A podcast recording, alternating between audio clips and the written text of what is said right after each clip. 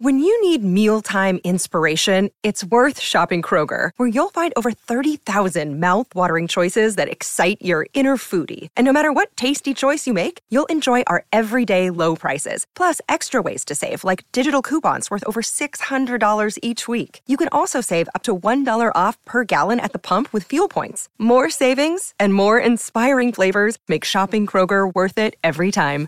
Kroger, fresh for everyone. Fuel restrictions apply.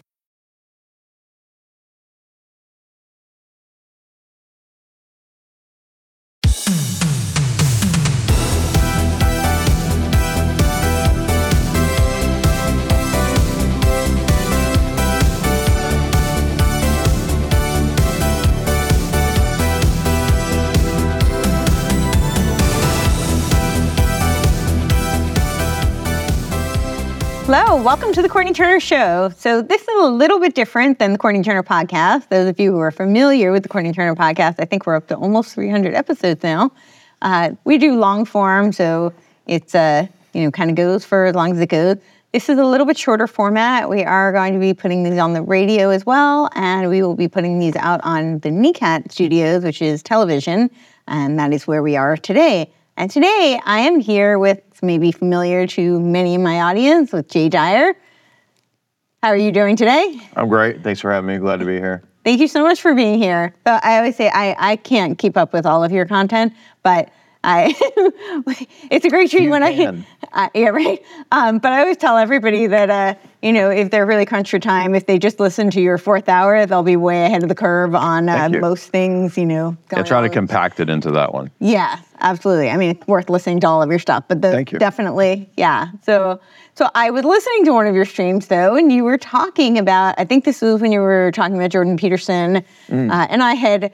He was kind of the beginning of my set me on my path. Yeah. You know, in 2020, I had never heard of him, and you know, I was very late to the party.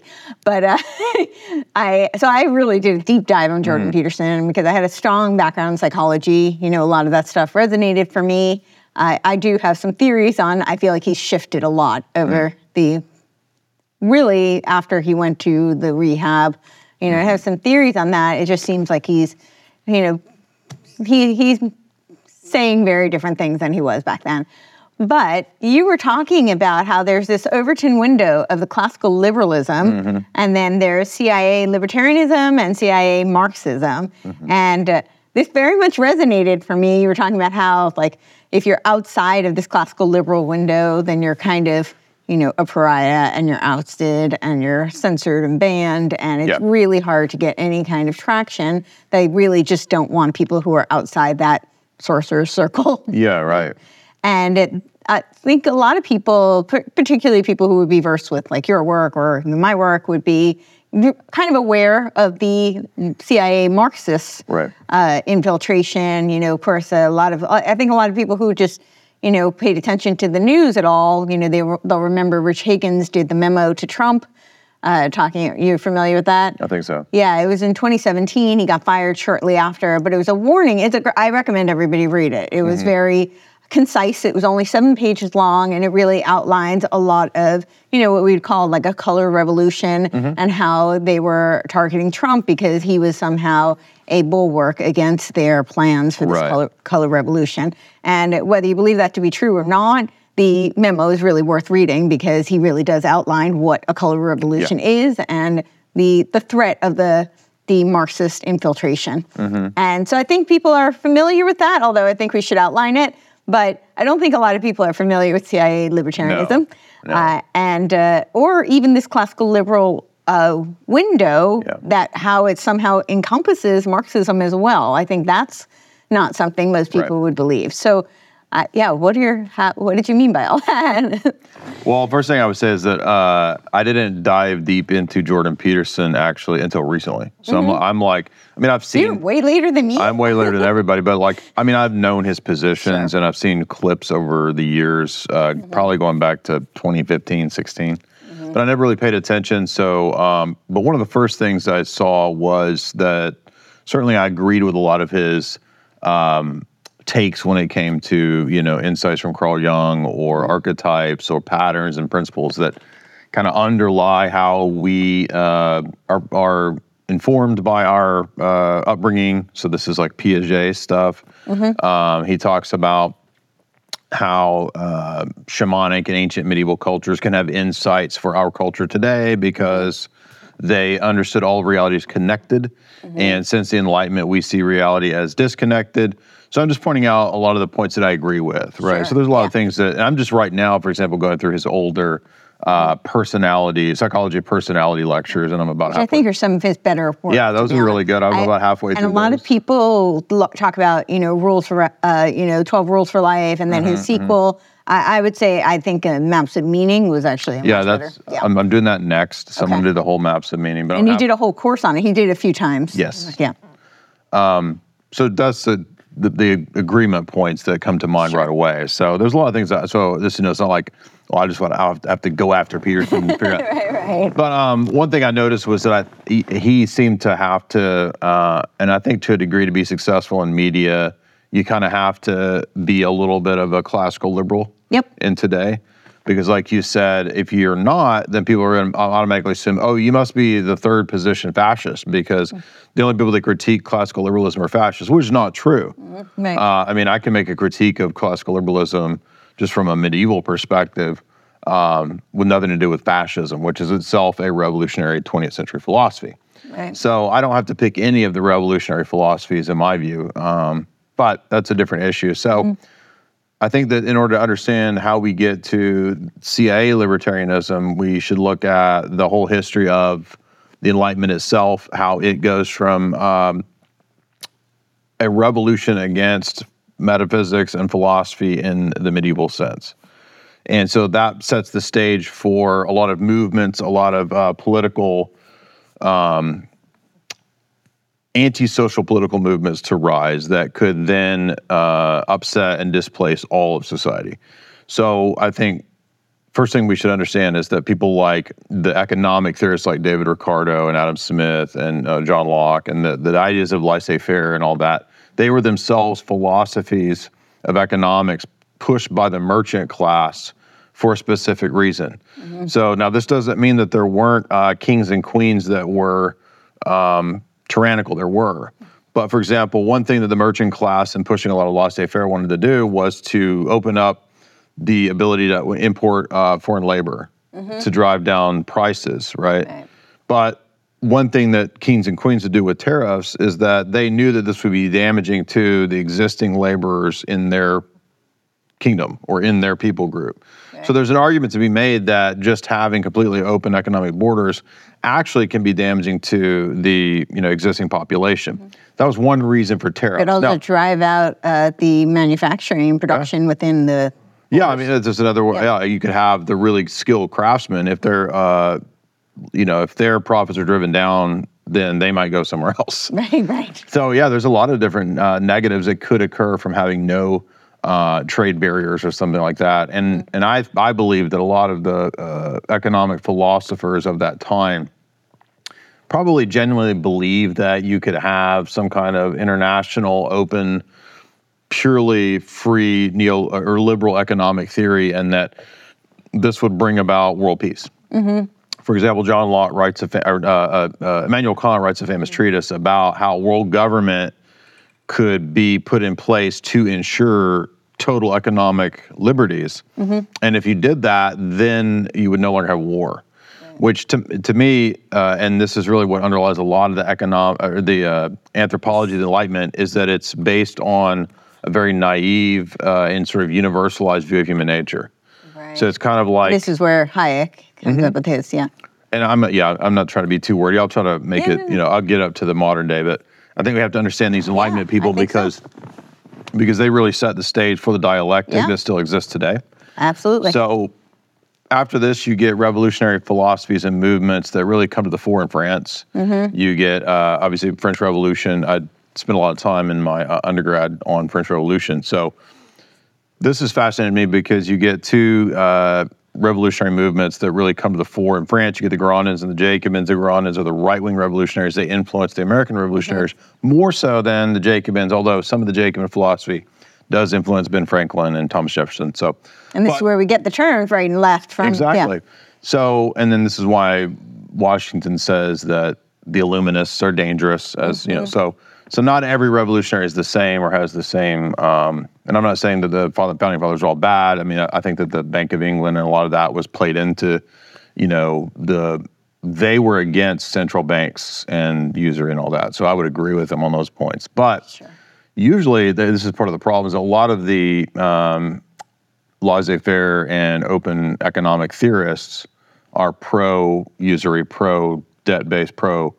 In other words, it's like, well, if a bank wants to be a fiat bank, then who are you to say that they can't, right? So in other words, it's kind of a, a double-edged sword. Of on the one hand, most uh, economic liberals would support things like usury on a mass scale um, and perhaps even fiat, but at the same time, many of them might critique it or, or be opposed to it. So, to me, there's no clear cut answer in classical liberal philosophy as to which one ought to be or ought not to be the case because most classical liberal and enlightenment philosophies are premised on anti metaphysics. And once you start talking about oughts and, and uh, value judgments, you're back in the domain of metaphysics. So, uh, on the one hand, you have a philosophy that wants to be anti-metaphysic and wants to be uh, revolutionary, wants to be based around so-called liberty and freedom, but there's no context or milieu to give meaning to or an account for what it means to have freedom. Freedom is a metaphysical idea, Right. And you know a lot of materialists today, like Sam Harris, people like that, like they deny freedom. They're Right. determinists. Yeah.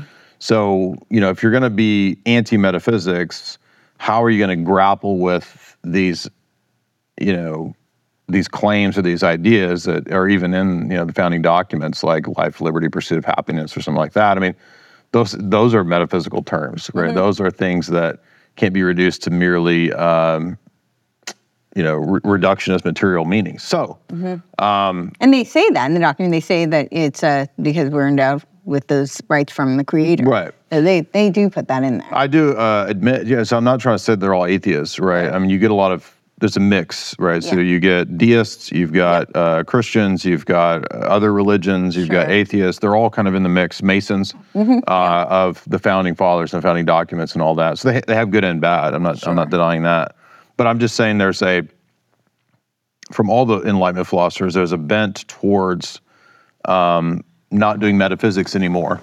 So they want to try to, like Kant's whole project was try to defend metaphysics, um, which I don't think he succeeded in doing because it was all just still mental. So it's not really metaphysics, but it's just psychology. Yeah. Reduced to, anyway, so I would agree um, with that. Yeah. Hegel and people like this, like they try to bring back metaphysics. I don't think their projects are successful, but what really dominates in what's I called the Anglosphere. Hegel kind of inverted, you know, metaphysics, but well, but it's still a metaphysical system of right, idealism. the framework is metaphysical. and then but right, and then and I know you know that we got to get Hegel before Marx because Marx will take the idealism and turn it to physicalism, it, yeah. materialism, right? Yeah. But I'm just saying that Hegel is an example or a proof that the that metaphysics is being opposed, and he's an attempt, a failed attempt to bring it back, just like Kant's a failed attempt to bring. But they both are idealists ultimately. yeah, So, what dominates the Anglosphere, or what's called Anglo empiricism, is connected to the economic theory, what some people call Whig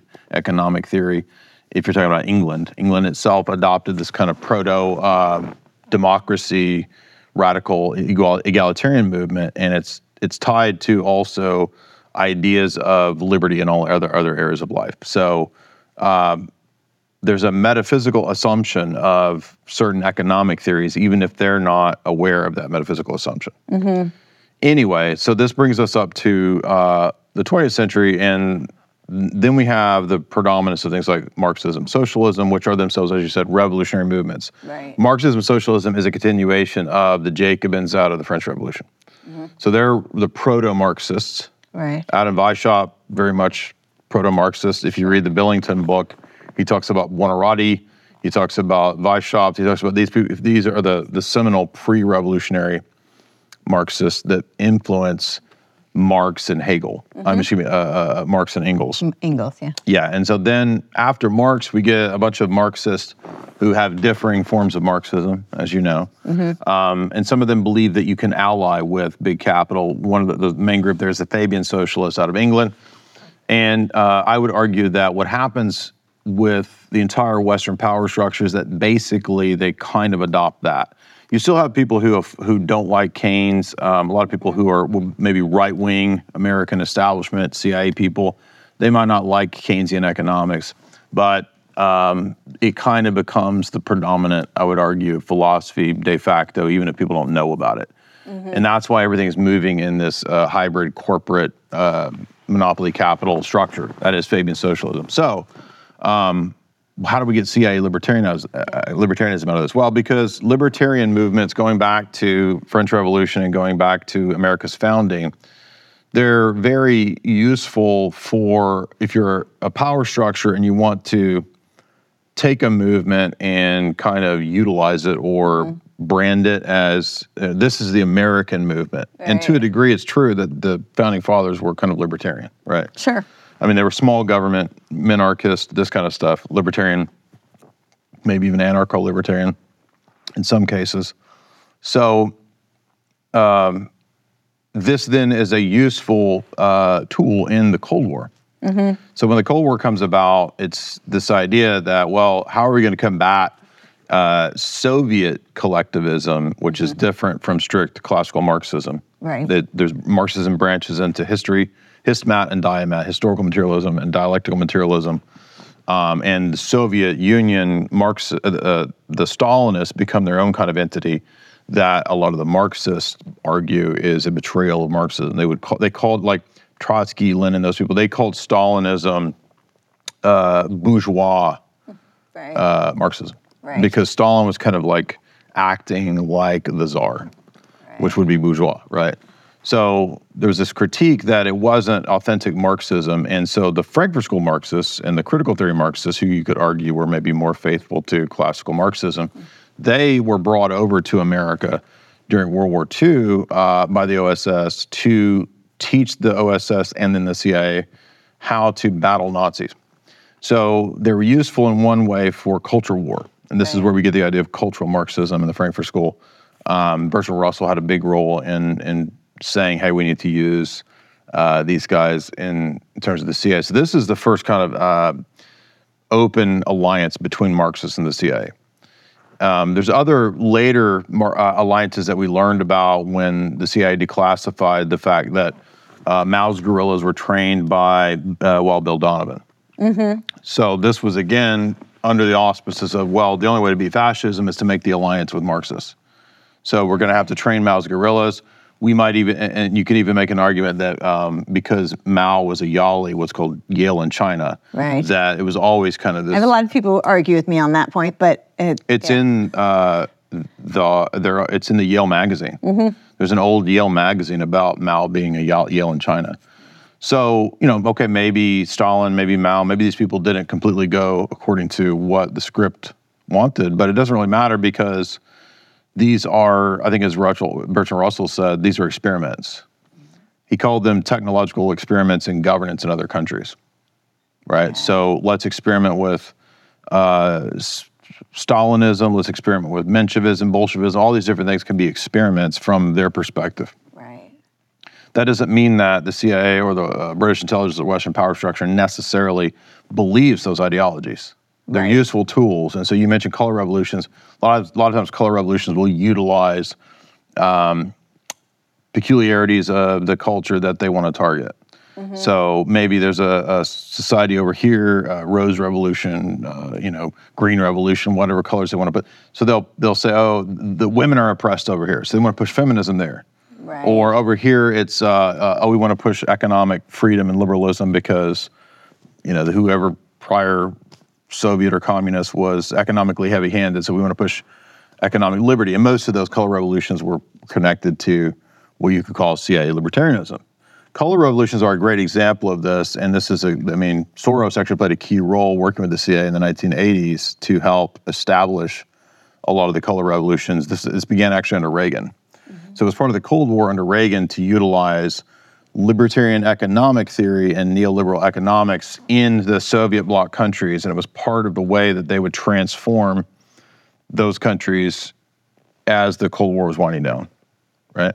Right. So this is so so color revolutions themselves are actually CIA libertarian movements. That's why they utilize um, again economic li- liberalism. So But that doesn't mean that every person who's a libertarian or has an economic theory of uh, open board or uh, uh, uh, laissez-faire is a CIA agent. I'm not saying that. I'm just saying that it's a tool that's used depending upon the situation. So in some cases, like you said, they might want to utilize um, socialism, Fabian socialism, I mean, in some cases, maybe even Marxism as a tool. So as you know from Sutton, right, Marxism is used to change Russia Right. what we find out with Bill Donovan training Mao's guerrillas is Maoism, I think, was used to change China, Right. right? Um, and the same thing goes for a lot of these other movements is that they're pushed and they're fostered in that way. But it's not like that. It's not like only leftism is used. You can use what we think of as conservative movements as well. Uh, I mean, I would argue that you know if we think of Hitler as okay, he's far right. Well, he was funded by a lot of the same people. Sure. Quigley says it was the Bank of England and Schroeder Bank that produced Allen Dulles that funded Hitler. Right. Okay, so it's the same bank that's funding Hitler that also is basically helping to set up the CIA. That makes sense? Yes. And then we know about Paperclip, right? Yeah. Uh, Everybody knows about Operation Paperclip. Sure. And it wasn't any different with these other movements is that they can be used, they can become tools. And if you're if you're a government and you're interested in power, Mm-hmm. um, you're not so much interested in necessarily what ideology is true or false. Right. Right. You want to know which one works. Right. It's a tool. Exactly. So it's power politics, it's pragmatic. And so I think that in a lot of cases during the Cold War, um, let's take David Rockefeller, for example. Now, he actually began his intelligence career in World War II, I think. And he was an intelligence off- officer, but what he did was, he says in his memoirs, he took all that know how and just applied it to his own private business and set up his own private intelligence network. So there's a, a great section in his memoirs on that. Um, and you get the same thing with um, his economic theory, where he, as a younger man, studies under von Hayek, who you mentioned, who people oftentimes think of as an Austrian economist and a libertarian. But as you said, the appendix of uh, Road to Serfdom has a whole chapter on how we need a world government. And that's exactly what David Rockefeller argued for. I mean, Rockefeller says basically the same thing in the memoirs, right? So he studied under von Hayek. He does uh, one of his dissertations on Anselm's uh, atonement theory and debt payment. And then he goes on to study under Fabian socialist Harold Laski at Harvard. So he's actually got both, he's got a good understanding of both, Both. schools, right? The Fabian Right. socialists and the Austrian economists who don't like Keynes and that stuff, right? Right. They don't like Keynesianism. But And the Austrian School of Economics was also funded by the London School of Economics. Exactly. Yeah, who are the Fabians. Who are So, Fabians, exactly. So I think that um, Dave Rockefeller himself is a good example of somebody who transcends that dialectic, but wants to use and sees the usefulness of both of those. Right. And he says, for example, uh, one of the reasons that he likes socialism is that it it basically organizes a, an entire country, and then he can go in and set up the only valid bank. Right. So he went into China and set up Chase Bank, and that's the only bank allowed in China because you make the deal with the only government power structure, right? Right. So there's an advantage for monopolists Sure. to like socialism. But here's what I'm saying it's not just that they tend to like socialism, they can also like uh, open free market libertarianism if it suits for whatever the agenda is. Does that make sense? Yeah. Yeah. So, uh, you know, color revolutions are a good example. Um, I, uh, you know, Brzezinski and Kissinger and Rockefeller, I believe pretty clearly, they were the ones that kind of came up with the the project that they used people like Soros to do in the 80s and 90s to go into the uh, former Soviet bloc countries to westernize them, to open them up, to free them, and a big part of that was economic uh, liber- liberalism. So. I'm not saying when I say that, time I say this, oh, you like the Soviet countries. No, no, no, I'm not saying that. I'm just saying that the Soviet bloc countries, right, the Eastern Bloc, like they could not have gotten to where they are now if they had not had the economic liberalism change the country. Right. And there can be some pros to that, right? Like maybe that you're in a country uh, you know, that's really bad during communism, like Romania or something. Okay. That doesn't mean necessarily that the new thing that you're getting, it might be good for a while. You might get some advantages, you might get new economic opportunities, but that just brings in the IMF and the World Bank to then put your future generations into debt. And then what happens? Well, all of these countries are now under NATO, they're now under Western they're under a new master. Right. Even if it was a bad master before, you could have two bad guys. That's what I'm trying to say, right? just one bad guy. Yeah. Yeah. So you get before, it's like, do you And they want- can look very different. Exactly. I mean, I, the analogy I use is a great movie called um Lives of Others. It's a German it's a great film. movie. It's really Yes. great about how the East German Stasi would harass artists. Yes. Right. And this the playwright and his girlfriend that are the actress. And so the Stasi are awful. They're just like a crime syndicate, basically, that harass these people. Yeah. Um, but then it's like, okay, so that was bad. But now the answer is an international Davos group Right. that wants to be in your body and change your DNA. The the Stasi didn't want to do that. no. So the Stasi are like a 10 and like the Klaus and all these they're like a 100. You see what I'm saying? Yeah. So it's not like you go from everybody thinks in either ors. They think, "Oh, well if they were the bad, then we're the good guys."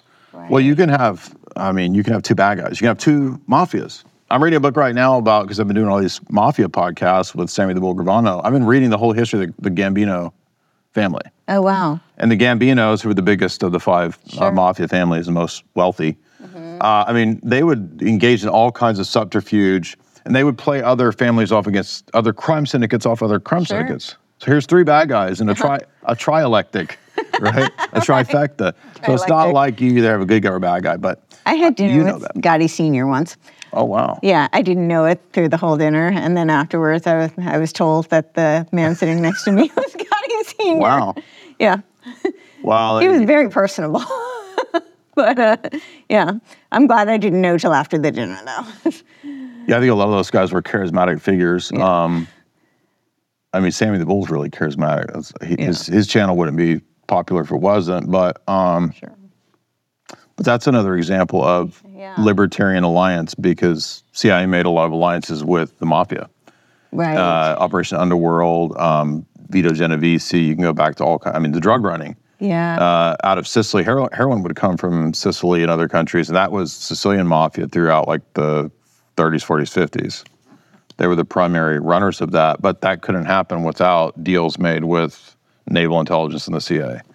So, um, but the reason that is relevant is that a lot of those a lot of those people would argue for libertarian principles. Uh, right. yeah, the original mobsters they, were they- actually They want all reins off. yeah, exactly. yeah. Uh, the original mobsters were actually kind of libertarians in uh, Naples and Sicily. But Interesting.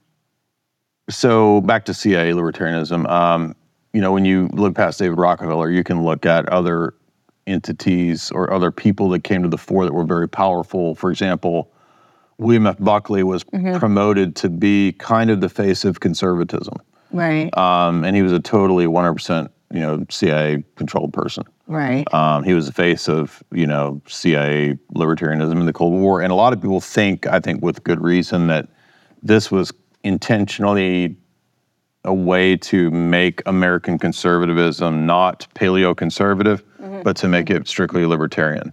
Because I, I believe, I believe libertarianism, although it has a lot of good points, mm-hmm. it's a lot easier to meld that into something else that you want. Mm-hmm. If you're an elite, a global elitist type person, sure. it's easier than something like paleoconservatism. So a paleocon, I think, has a better case than a libertarian. It's it's a better position.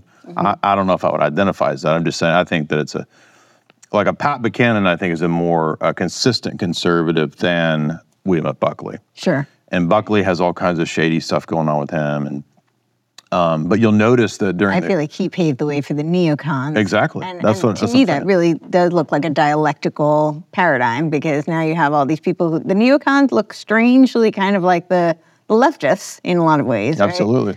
But they yeah, neoconservatism is a great mix of these positions. I mean, um, but another person that that I know, I noticed I used to watch a lot of uh, Buckley and Noam Chomsky debates because uh, Buckley would do his famous TV show Firing Line, and it was like all faux debates, like we're talking about. So if you want a great example what you're talking about, he would always have these arguments, um, like during the '60s and '70s on- on his popular TV show with Noam Chomsky. Okay. So Chomsky would represent like this fake left position, and oh, interesting. Buckley is this fake right position. Right. So it establishes like like you're saying the limit of where you can go in the Overton window of the acceptable discourse, and you can't go outside of that. But there were already prior to Buckley a lot of people who were conservative that were not part of that dialectic. Like again, like I mean, you could. I mean, I know Pat Buchanan's later, but he's a better example of a conservative than William F. Buckley. But they would have this controlled, you know, softball back and forth. Like, do you like Ayn Rand or do you like? I don't know. I'm trying to remember who who did uh, Noam Chomsky like. I don't know. Do you like Chomsky himself? Right, because he would write these books about uh, all kinds of leftist stuff. But yeah, so it's like uh, just a fake kind of softball match on firing line or whatever. But I mean, there's plenty of other examples too. I think the Libertarian Party itself, you could look at its trajectory and how often, how easily, for example, it. Uh, like I remember three or four years ago. I mean, it was putting up like total social justice, like it totally capitulated to social justice stuff. Yeah. Like s- maybe not everybody in the, the Libertarian, but many of their nominees capitulated to the woke pressure. Right. So um, I don't. I never really got involved in like the Libertarian Party or anything like that. So I can't say what who the people are, the architecture of it. But I think a lot of people, um, famously, who were Libertarian nominees were from the CIA. Um, and I'm not saying that makes them a bad person. I'm just saying that it's just kind of shows my it shows my point, right? Right, it's like you're only allowed to have a, a limited discourse, and that's that Overton window stuff. So what would be outside of this window? Like, I mean, pretty much any position that isn't uh, c- a, a very narrow scope of, you know, what we think of as Republican and Democrat. okay. I mean, we might be tempted to think, well, libertarian politics is outside of the scope of Democrat and Republican. But what I'm saying is that it's not really. It's. It, I mean, today's Democrat and Republican are really just just deviations of older forms of socialism, democracy, and libertarianism. So it's not really. Um, there might be specific positions that a libertarian could have that are outside of the acceptable discourse. I don't know. I'm trying to think of one.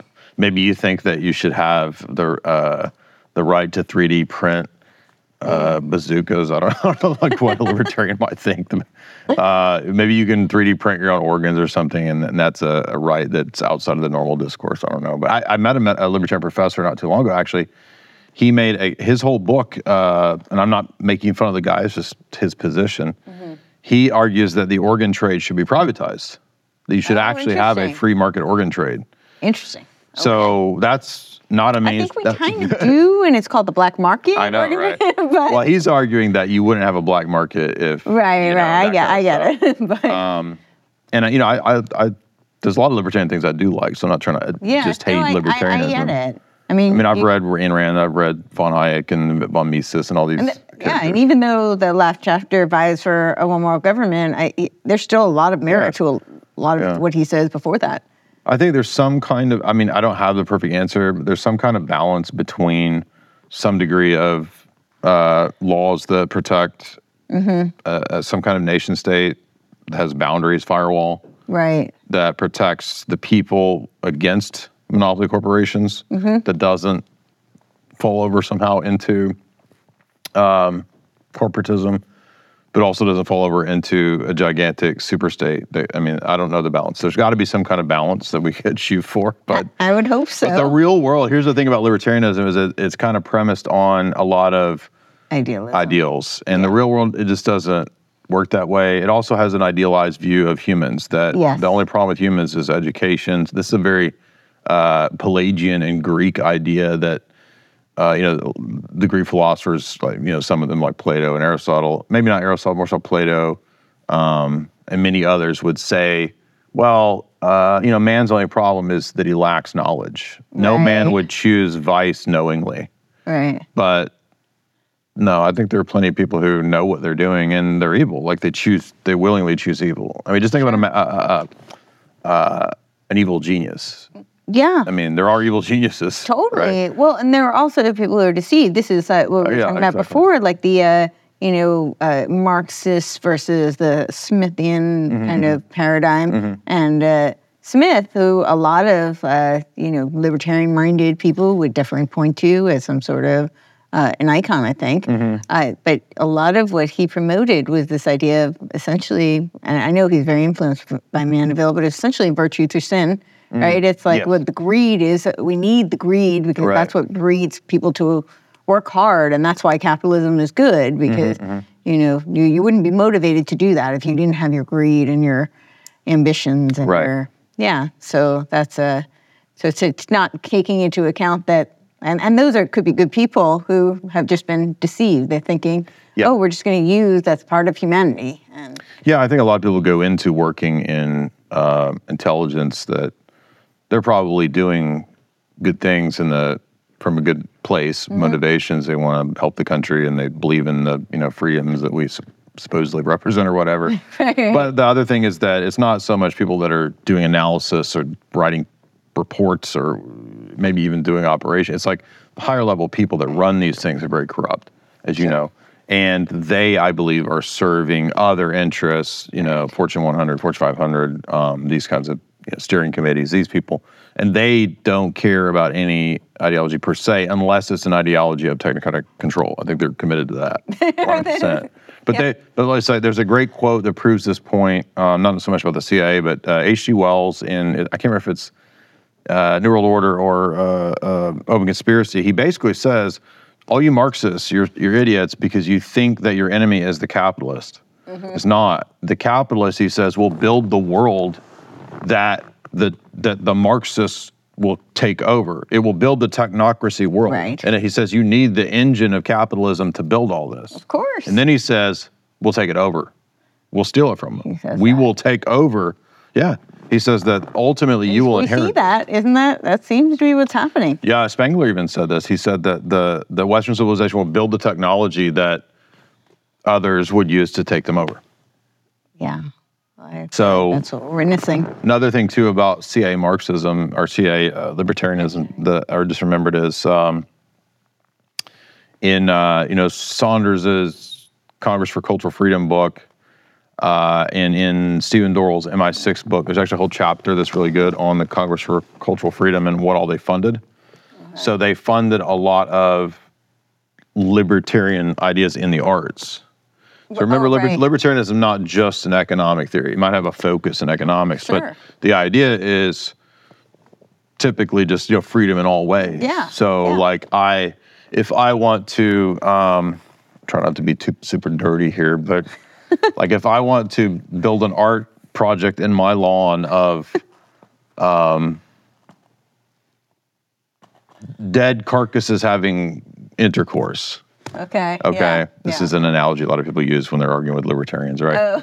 So it's like, so I can have this on public display in my yard, right? Mm-hmm. And if this offends you and your kids, well, just don't look. right. You have the right. fr- but I mean, I think we all kind of sense that there's something wrong with this. Like that's something wrong in my view. yeah. So it's just a funny example a lot of people use to point out that there's there's not really any Because there's no moral counterbalance. Yeah. Yeah.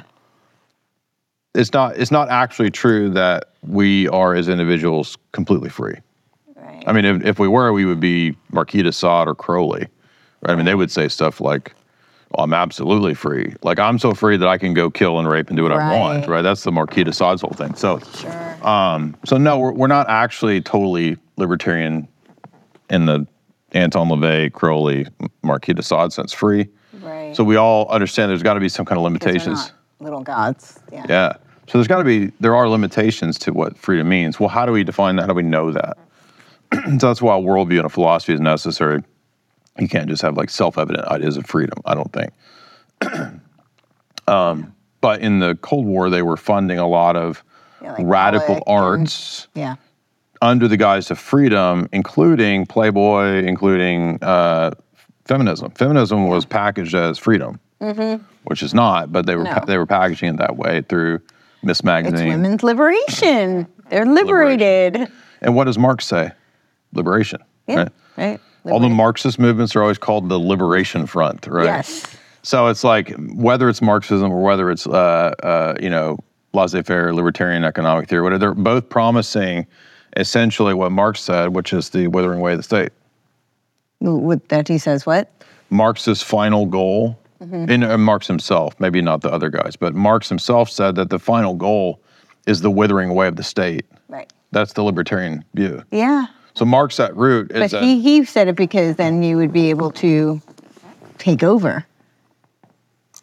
you could argue that he just he viewed that as a pragmatic power thing. But I'm saying like his argument about the final stage, he Mm-hmm. says after we have uh, big global uh, like he, he argued there would be like a Stalin phase, like a, that Mm-hmm. he didn't talk about Stalin, but he's saying like a phase of state communism, Mm-hmm. and he says that will eventually give way Right. to no state. So Yeah. we would all be free.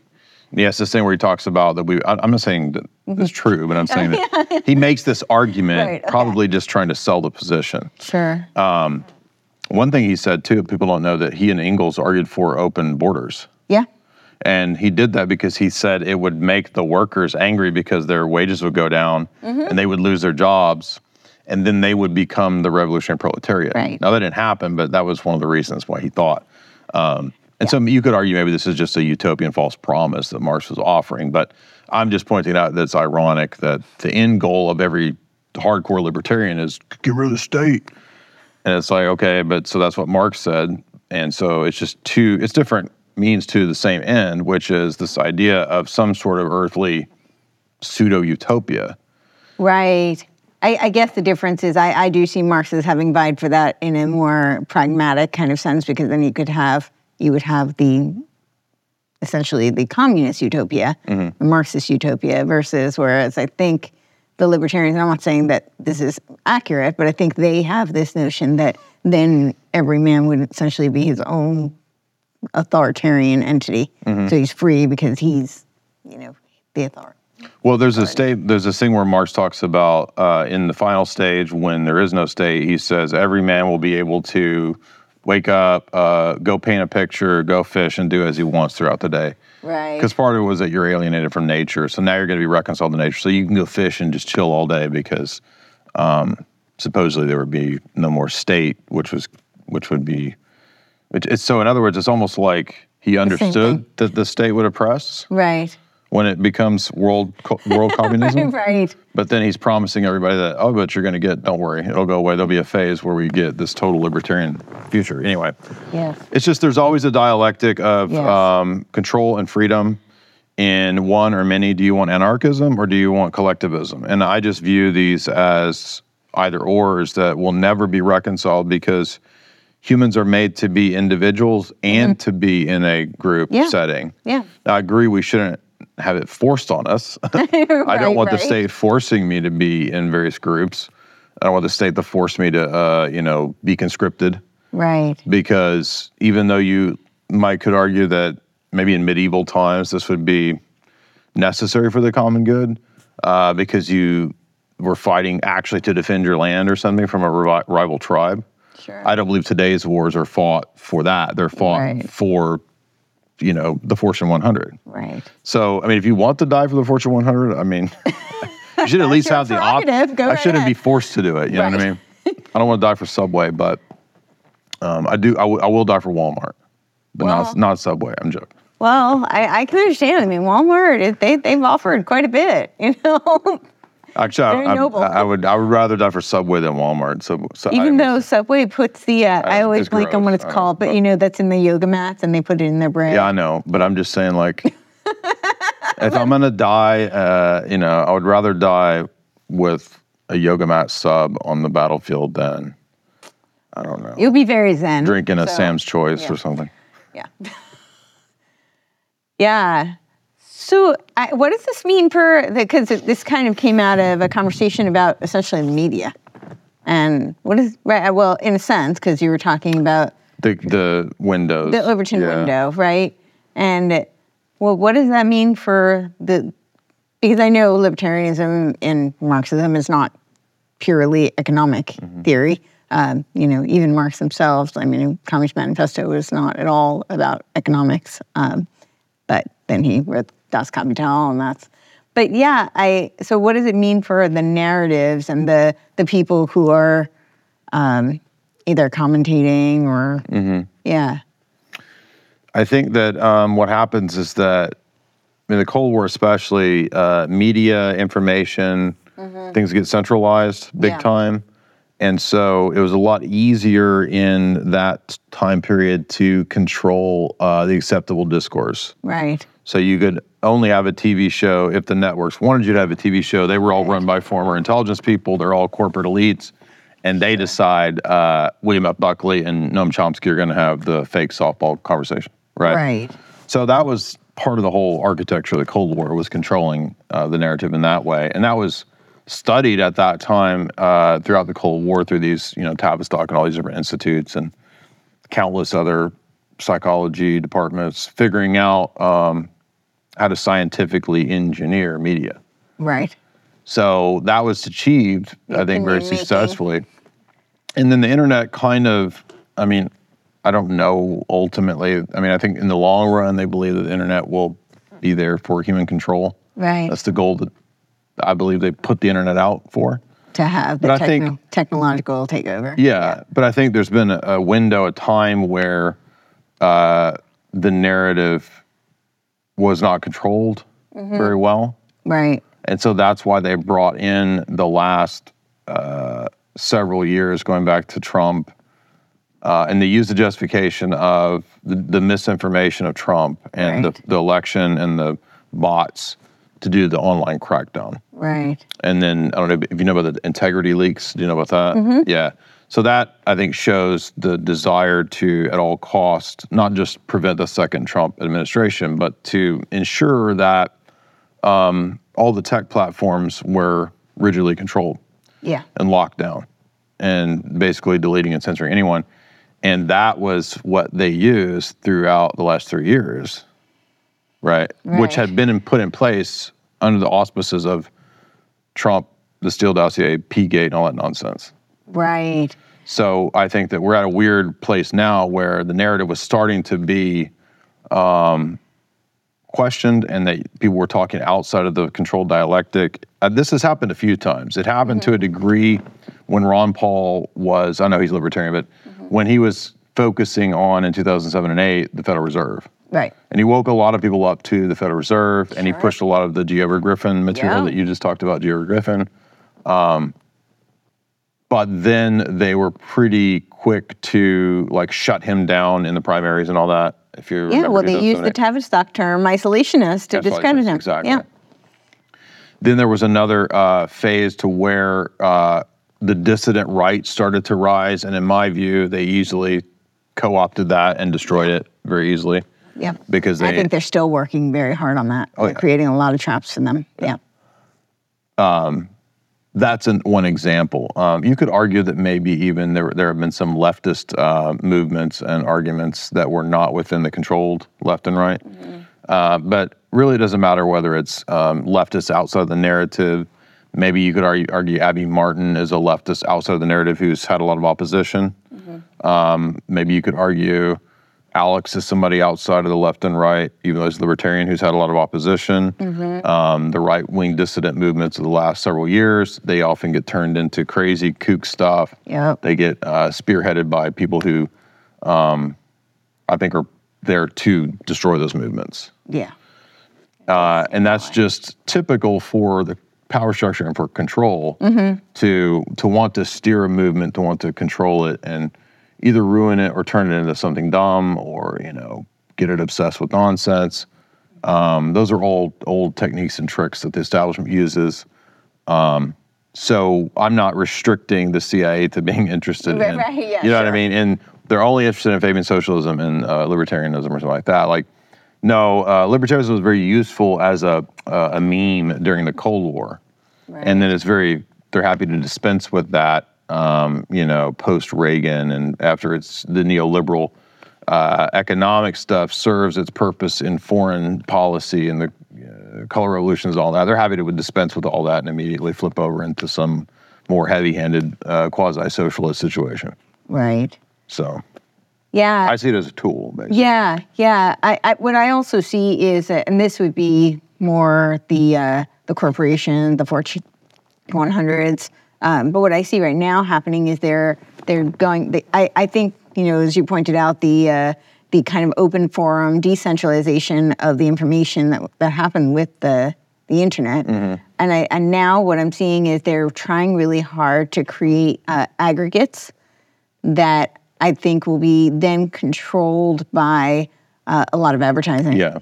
and that that's how a lot of these narratives will be um, controlled. And I think that you know then they'll again create like these managed dialectical narratives. Yeah, that. they'll have a new um, threat, uh, Mm-hmm. some made up thing. I mean, they were able to get so much traction out of that ridiculous um, story of the Russian bots and the you know hackers that bought the little one inch ads that got Trump elected. I mean, they got so much mileage out of that. It was just ridiculous. Yeah, it was like absurd, like mean, comically yeah. absurd.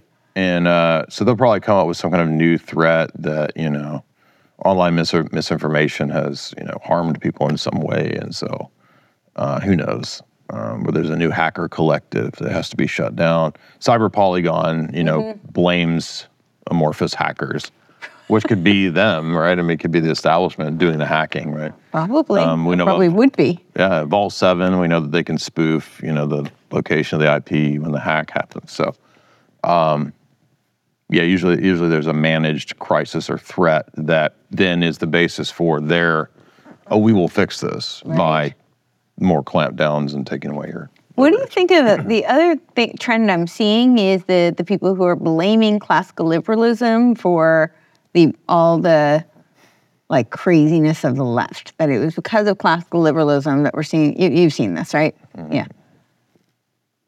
They use like the slippery slope argument.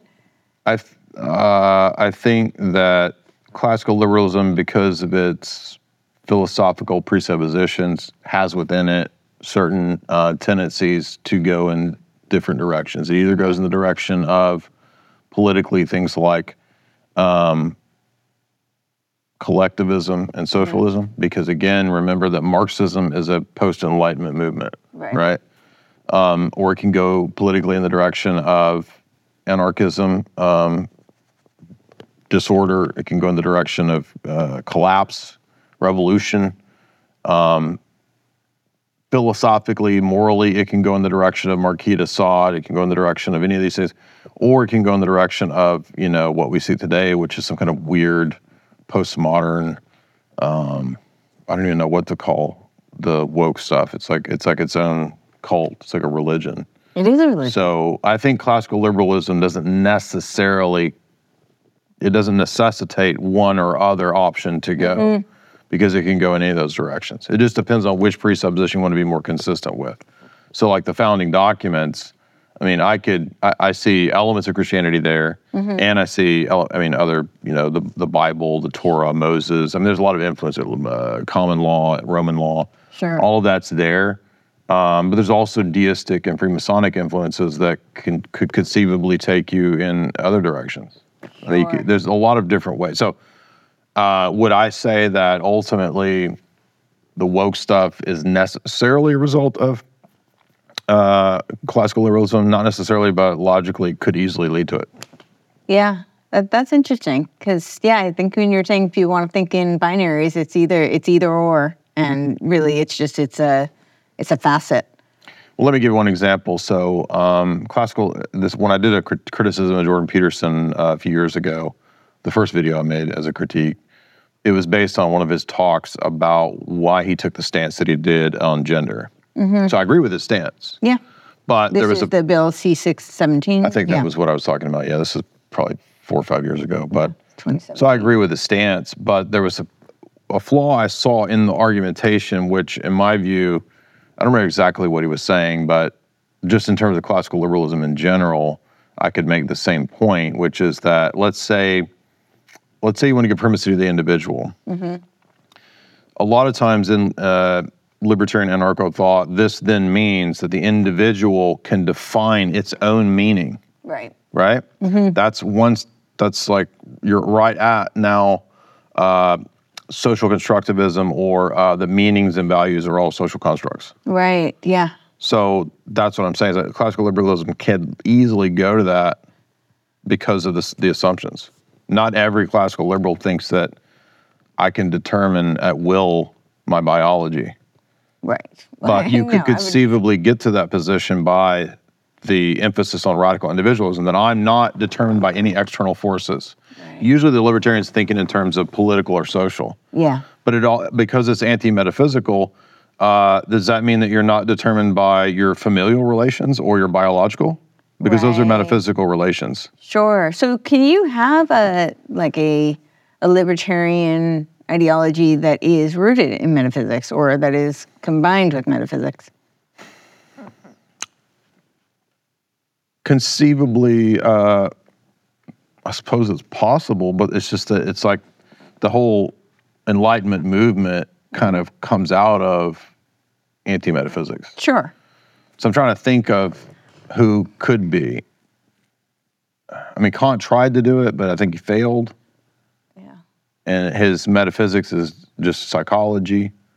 Um, Hume pretty much says metaphysics is a waste of time. Uh, maybe I don't know. I mean, I, I could I can't think of a revolutionary philosopher or philosophy that would be pro metaphysics unless maybe you argue. I mean, Weishaupt thinks that he's like an atheistic Platonist, so that's kind of metaphysical. What do you call? Would you call? Yeah, I guess so. I mean, I wouldn't really call you feel like he's atheistic or you feel like he's a I mean, to me, like he has a it's just counter to Judeo-Christian religion, but I don't think he's atheistic. Well, there's a reason I would say that, and that's the figure of Plethon. There's a really good book on um, the influence of Plethon on uh, uh, coming out of Byzantium. He was an atheistic Platonist, and he influenced not just Weishaupt, but prior to Weishaupt, he influenced um, Spinoza and um, one of the other Enlightenment figures, but uh, eventually Hegel. But uh, I think Plethon, uh, his atheistic Platonism, you can see parallels to the way Billington describes Weishaupt's Illuminism because uh, you're probably thinking of like John Robison and people like that who Yeah. argue certain things about. Um, Billington argues that may I don't know what Weishaupt himself thought about the deity, but the way that he describes the we don't need a church or any of that. He says because I can just get all this from nature. So he has the same atheistic Platonism of Plethon, but he might have thought that there was some kind of. Are you? Do, are you, do you think he was a Luciferian or something? I do. Really? I, I, I see him as more of a. I, I would say I don't know if he was like actually a Luciferian. Well, he seems to I deny like it's a- supernatural, though. That's that's the thing. Is that so? Right, to me, that makes me think he might not have believed in a real devil, but maybe did. I right. I don't. That's why I said I wouldn't necessarily call it. We're we're going to run out of time, but I, I th- this would be a fascinating conversation. Um, but I don't necessarily see him as like a uh, Satanist or Luciferian Mm-hmm. in the uh, you know literal context. But I do see him as a you know believing maybe more of a Gnostic. Like I think he thought he could that man could control. He was very much uh, an Illuminist, obviously, uh, which in a lot of ways I think is very Gnostic. Um, but it was his whole way of controlling and of creating the structure that he did was it was basically like creating a cult, which was very Yeah. religious. Um, there had to be some sort of faith in order to be invested in it, and a belief that it would, yeah, something. Well, if you look it. at, uh, for example, there's a good book by Terry Melanson called Perfectibilists, and in there he argues that pretty much all of the members of Weishaupt's group, a lot of those barons, um, many of them were professed atheists. So maybe they had a, like an inner secret belief of Luciferianism in some way, but they professed at least to be atheists because they were rationalists. right, So they accepted a lot of the Enlightenment rationalist arguments against um, the classical arguments for God's existence. So there are parallels with Gnosticism, but you can be uh, Gnostic and also kind of atheistic yeah, I guess because you don't have to yeah, you don't have yeah. to posit that the deity has an external real existence. Right. I just think in order for it to be executed, there is an element of uh, faith, and it, it is somewhat supernatural. I, I would love to finish up on this conversation. We are going to wrap up, so everybody can find you at Jay's Analysis. Word. and thank you so much for watching. Thank you. Yeah, it was a lot of fun. Thank you. Yeah.